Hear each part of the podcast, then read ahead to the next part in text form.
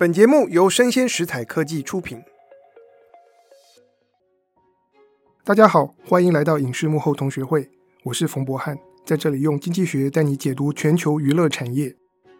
在我们上一集的节目中，我跟大家聊到芭比娃娃的发明者 Ruth，她是如何创办美泰儿，并打造出一个玩具王国，真的是非常精彩的创业故事，带我们思考一些很重要的商业课题，包括。如何从消费者的心理需求出发，不断的创新去做产品的策划，还有要怎么样看准你所处的那个时代底下正要蓬勃发展的新媒体，然后抓住它，善加利用。还没有听过的朋友，你可以先回去听那一集，因为今天我们要接着讲芭比娃娃和 Ruth 的故事。那我们之前讲到，在一九六零年代。芭比娃娃推出之后大获成功，美泰儿也顺利上市。然后 Ruth 的先生 Elliot 又设计再推出风火轮小汽车，是针对小男生的。到目前为止啊，so far so good，一切看起来都是那么的美好。但之后发生了什么事呢？我们今天这一集就从这里开始。那当然啊，以 Ruth 他这种敢冲敢撞的性格。美泰尔当然顺势开始快速的扩张，他们寻求多角化的经营，怎么做呢？就是去并购其他的公司，把别人的产品线都纳入到我们的旗下，然后就可以提供非常多元、各种各样的选择给消费者、给小朋友。可是啊，问题就是扩张太快了，市场支撑不了，所以他们在一九七零年代就遇到乱流。并购是花钱的。可是扩张了以后啊，没有办法回收，生产设施也遇到问题，所以在一九七二年的时候啊，那一年美泰儿的财报就显示，他们一年亏损了三千两百万美元。如果我们把物价的水准算进来，这和今天是两亿多美元啊，这是一年所赔的钱。不过更让问题雪上加霜的是呢，一九七三年爆发了石油危机，以沙乌地阿拉伯为首的。阿拉伯石油输出国组织，他们宣布要对赎罪日战争期间支持以色列的国家实施石油禁运，对象当然也包括美国。那在禁运期间啊，全球石油价格上涨了百分之三百，当然就引发通膨，对经济造成巨大冲击。美国呢，在那一年啊，他们的 GDP 衰退了百分之四点七，你可以想象。这样子的经济衰退对美泰尔会造成什么冲击呢？玩具的需求大幅减少。哎，Ruth 他们是在扩张，然后就遇到这样的问题，那库存就不断的累积。在这样子的情况之下，美泰尔他们有股东啊，就开始对这公司提告，所以美国的证券交易委员会也开始对美泰尔的财务进行调查。这么一查，就发现账有问题。这数字的规则怪怪的，可能很多公司大家要做假账，都是低报收入，为了逃漏税。可是美泰尔是反过来，他们是收入少，但是报得高。他为了要掩盖说他们亏损的情况比大家想象的都更加的严重，所以他们去 cover 那个赤字，为了是要维护股价。被美国政府这样一查。Ruth 跟他先生 Elliot 就被迫在一九七五年离开他们一手创立的公司。到了一九七八年，法院的判决出来，Ruth 跟美泰儿的其他一些公司高管呢，他们都被判谎报公司营收，因为他们是上市公司啊，所以你财务作假是很严重的问题。那原本 Ruth 是被判要坐牢，但后来很快就改成。判他要缴高额的罚金，再加上两千五百小时的社区服务。如果每天做社区服务八小时，那他总共要做十五个月。到了一九八零年，Ruth 跟他先生他们就把自己所持有美泰尔的股份啊，大概是百分之十二点五的公司股权卖掉，换来了一千八百五十万美元的现金。所以我们可以看到。整个一九七零年代对 Ruth 来说是一场噩梦，他从一九六零年推出芭比的那个辉煌，重重的啊摔落在这个谷底。但不只是因为公司亏损，不只是因为做假账丑闻被判刑，还因为 Ruth 她在一九七零年发现她得了乳癌，然后就做了乳房切除手术。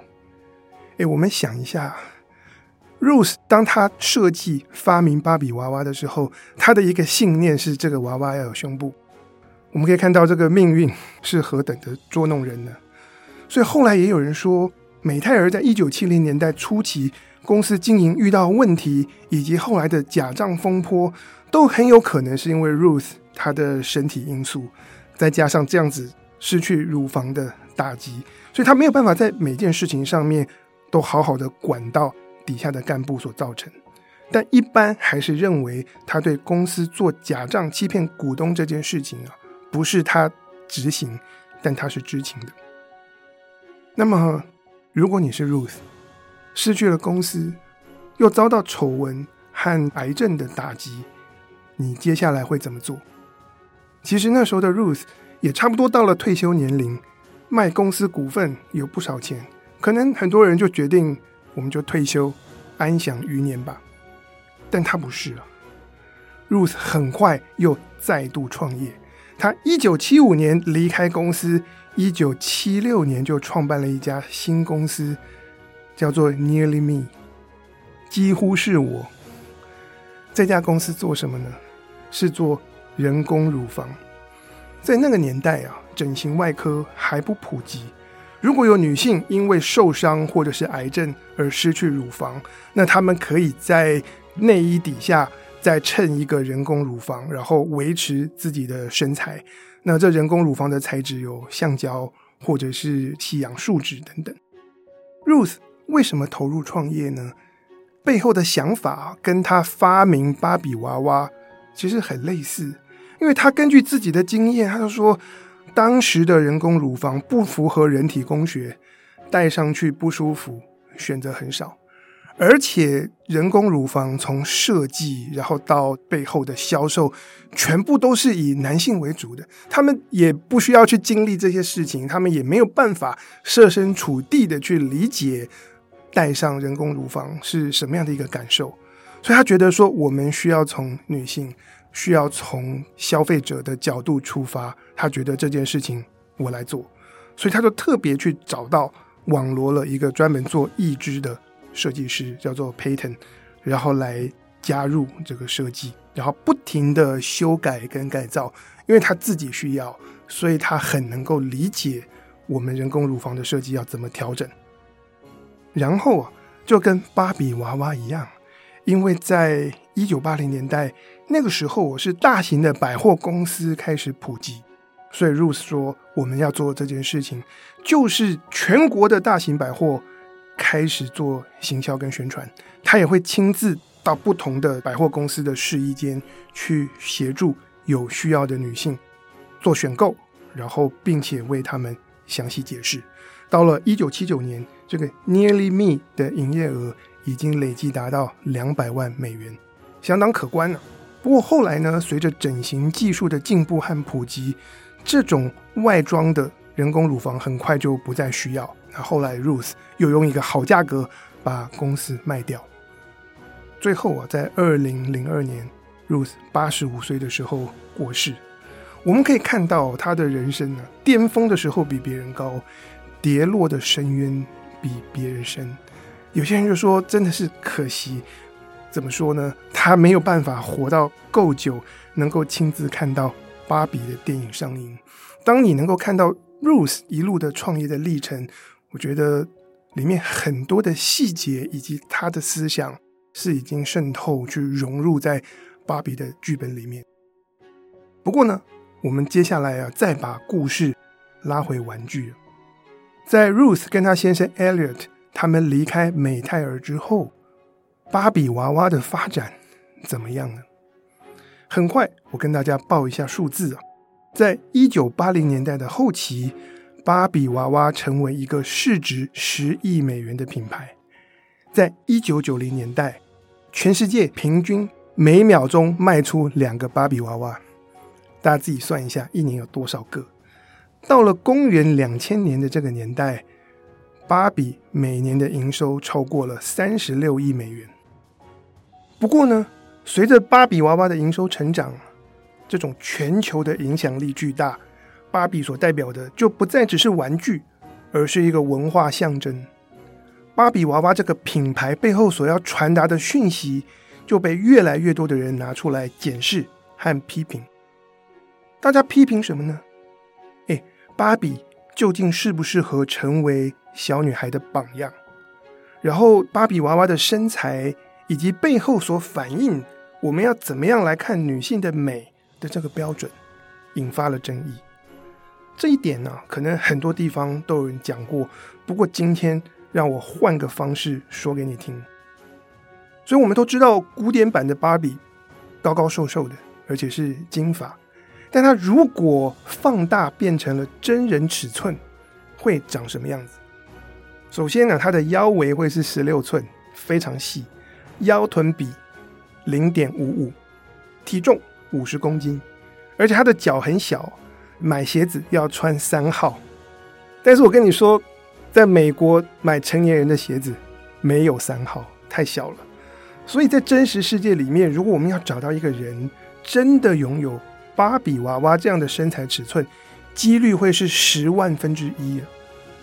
肯尼的身材没有那么夸张，比较合理，所以我们在真人当中要找到肯尼的体型，几率会是百分之二。那如果我们真的要把芭比拿来跟真人相比啊，各行各业当中，大概就是模特儿的身材跟芭比会最为接近。所以，当芭比娃娃这样的玩具普及，可能就会有小女生她们觉得，哎，我要以模特儿为榜样。但是，芭比的这个身材不合理，如果不合理的东西成为小孩效法的对象，有些人担心呢会有危害。在芭比红了之后。那时候还在一九六零年代，就有人出书啊，叫做《如何减肥》（How to Lose Weight）。那这本书的答案很简单，就是不要吃。那当然，我们也看到有些小朋友他为了要追求身材，因此开始厌食啊，这些都是一些额外的副作用。不只是这样啊，也有人开始检验，哎，你芭比娃娃这些系列产品相关的书籍背后如何反映了女性的智商。在一九九零年代啊，美泰尔他曾经推出一款会说话的芭比，叫做 Teen Talk Barbie。结果他会说什么话呢？当年有两款，一个叫做 I Love Shopping，我喜欢血拼；第二款叫做 Math Class is Tough，数学好难。我需要说，那个时候的 Ruth 他已经离开美泰尔很久了。可是如果他在公司里面听到有这样的产品被开发出来，我想他一定会非常的愤怒，因为 Ruth 的中心思想，芭比的中心思想是 Girls can do anything，所以很快啊，数学好难那一款说话芭比就停产。当然，我们知道这个芭比娃娃的开发也是横跨了一百五十多种职业。其实说实在，我去查过，在早期从一九五九年出来的芭比，她的职业。就是模特儿，到一九六零年代的芭比啊，空服员啊，然后设计师啊，都还是我们一般大家刻板印象里面女性会做的工作。但其实这个也不意外，因为回到那个年代，女性的就业率是很低的，然后念大学的比例也很少，所以这样子的职业设计在那个时代，它已经是走在很前面。可是慢慢的到一九八零年代、一九九零年代，才有更新的，包括什么总统候选人啊、大联盟的职棒球员等等啊，这些职业开始成为芭比娃娃的选择。结果竟然是到了二零一零年代，才首度推出工程师芭比。不过这么一推出啊，问题就来了。二零一四年的时候，工程师芭比搭配出了一本书。书名叫做《Barbie I Can Be a Computer Engineer》，感觉很不错啊。但是这个书里面的芭比，它主要是做设计，而且它里面还出现一句对白啊：“我需要靠 Steven 跟 Brian 的帮忙，才能够真正做好我的工作。”结果剧情是什么？其中有一段是芭比，她就是用电脑，结果她电脑中毒，失去她的档案，就需要靠 Steven 跟 Brian 来帮她弥补错误。我们今天听到这个故事，会觉得这有点荒唐啊，所以后来这本书啊也是仓促下架啊，美泰尔的公司还发了声明啊出来道歉。所以你会不会觉得啊，即便芭比她一开始推出的时候，背后的想法是女性是有选择的，这个选择没有极限，但是在以男性为主体的商业世界啊，后续的发展还是很容易一不小心就走偏，然后就出现这种看清女性的产品设计和剧情。当然，我们再拉回来，就是芭比从她的身材。到背后所反映的芭比娃娃能扮演的角色，她的能力等等，在这些东西啊，到了二零一零年代，陆续开始有越来越多人他想要做回应，所以呢，就有另外一家公司，他们推出跟芭比对打的产品。我就是要挑战你这种身材凹凸有致，然后造型完美这样子的价值观。那在二零一四年，就有人推出一个叫做 Average Barbie，真实身材的洋娃娃，符合一般人的平均。然后这个 Average Barbie 他们的口号就是“平均就是美 ”，Average is beautiful。那这个“平均就是美”的 Barbie 啊，它的造型比较矮，褐色头发，化淡妆啊。以前的芭比娃娃可能妆比较浓，然后平均版的芭比。腰围是正常，但这里我觉得最有趣的事情是什么呢？平均版的芭比强调容貌可以不完美，所以它有附加卖贴纸，贴纸上面画什么呢？画伤疤，画雀斑，画橘皮。大家是不是还记得在芭比的电影里面，芭比一开始发现自己不完美，除了脚变平之外啊，就是大腿上也出现橘皮。在二零一四年，如果你买这个平均版的芭比，那你可以帮娃娃贴上贴纸，帮他加雀斑，帮他加橘皮。芭比可以不完美，芭比可以像一般人一样。所以我们可以看到，整个文化潮流和社会价值观是在改变。在这样子大环境的变化之下，自然影响到消费者的需求。所以呢，大概是从二零一零年开始啊。芭比娃娃的销售也遇到问题，在二零一零年，芭比的营收下跌百分之十四，跌到十二点八亿美元。二零一三年跌到十二亿，到了二零一四年又在下探十亿美元。不止如此啊，那个时候整个美泰尔也面对到非常强力的竞争者，那像是美泰尔的死对头孩之宝。诶，他们底下有变形金刚的系列玩具，那搭配电影啊，就把孩之宝的这个营收大幅的提升。而乐高也在二零一零年啊做了各种的创新，后来也推出电影，结果乐高的营收开始超越美泰尔，成为美国最大的玩具公司。结果就是呢，美泰尔从二零一四年开始啊，整个公司就开始进入一段混乱期啊。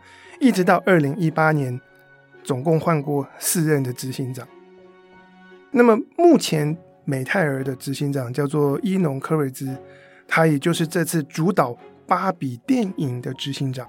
他就是在二零一八年的四月上任。那这科瑞兹他一接手美泰尔，面对到的就是一家在衰败中的 玩具公司，然后死气沉沉的。至于他怎么做？这会是另外一个企业翻身的故事，我以后再来跟大家慢慢讲。不过呢，柯瑞兹啊，他的大方向是，他要重新定位美泰尔这家公司。他认为美泰尔不应该把自己困在玩具公司这个有限的框架里面。美泰尔拥有的是 IP，是各种曾经红过的玩具品牌，适合儿童和家庭。所以柯瑞兹。他想要从 IP 出发去做拓展，把美泰尔重新定位成是一间娱乐公司。这一间娱乐公司，我们做电影，我们做内容，我们也经营游乐园。当然也会继续卖玩具。所以啊，除了我们今年看到《芭比》这部电影之外，美泰尔目前还有十三部的电影在积极催生中。可是呢，根据今年七月《New Yorker》的报道，他们现在总共立案的影视项目有四十五个，不得了。此外啊，美泰尔冒险乐园目前正在美国亚利桑那州施工，预计明年开幕，而且整个施工过程都在做二十四小时直播。如果大家想看，可以自己 Google，或者你也可以连到我的脸书啊。就是搜寻我的英文名字 Paul 和冯，就可以看到我在我的脸书上有放他们的直播链接。不过，从玩具公司转型，接下来要拍这么多电影，然后要建游乐园，会不会成功呢？我们可以一起观察。在今天这集节目中，我们学到什么呢？我觉得创新是永不止息的工程。芭比娃娃。在推出的时候，它曾经是如此的新颖。但是如果随着时代和技术的改变，我们没有再为娃娃添加新的思想，创造新的价值，它就会慢慢过时。所以在创意和创作的领域里面啊，让我们大家都来拥抱芭比教母 Ruth 的精神，我们去观察消费者、阅听大众的心理需求，然后呢，不设限。永远挑战时代，挑战自己，即使面对难关呢，也是如此。然后我在想，在我们听完了芭比教母 Ruth 跟美泰尔的故事，你再回去看芭比的电影，我不知道会不会有不同的感受。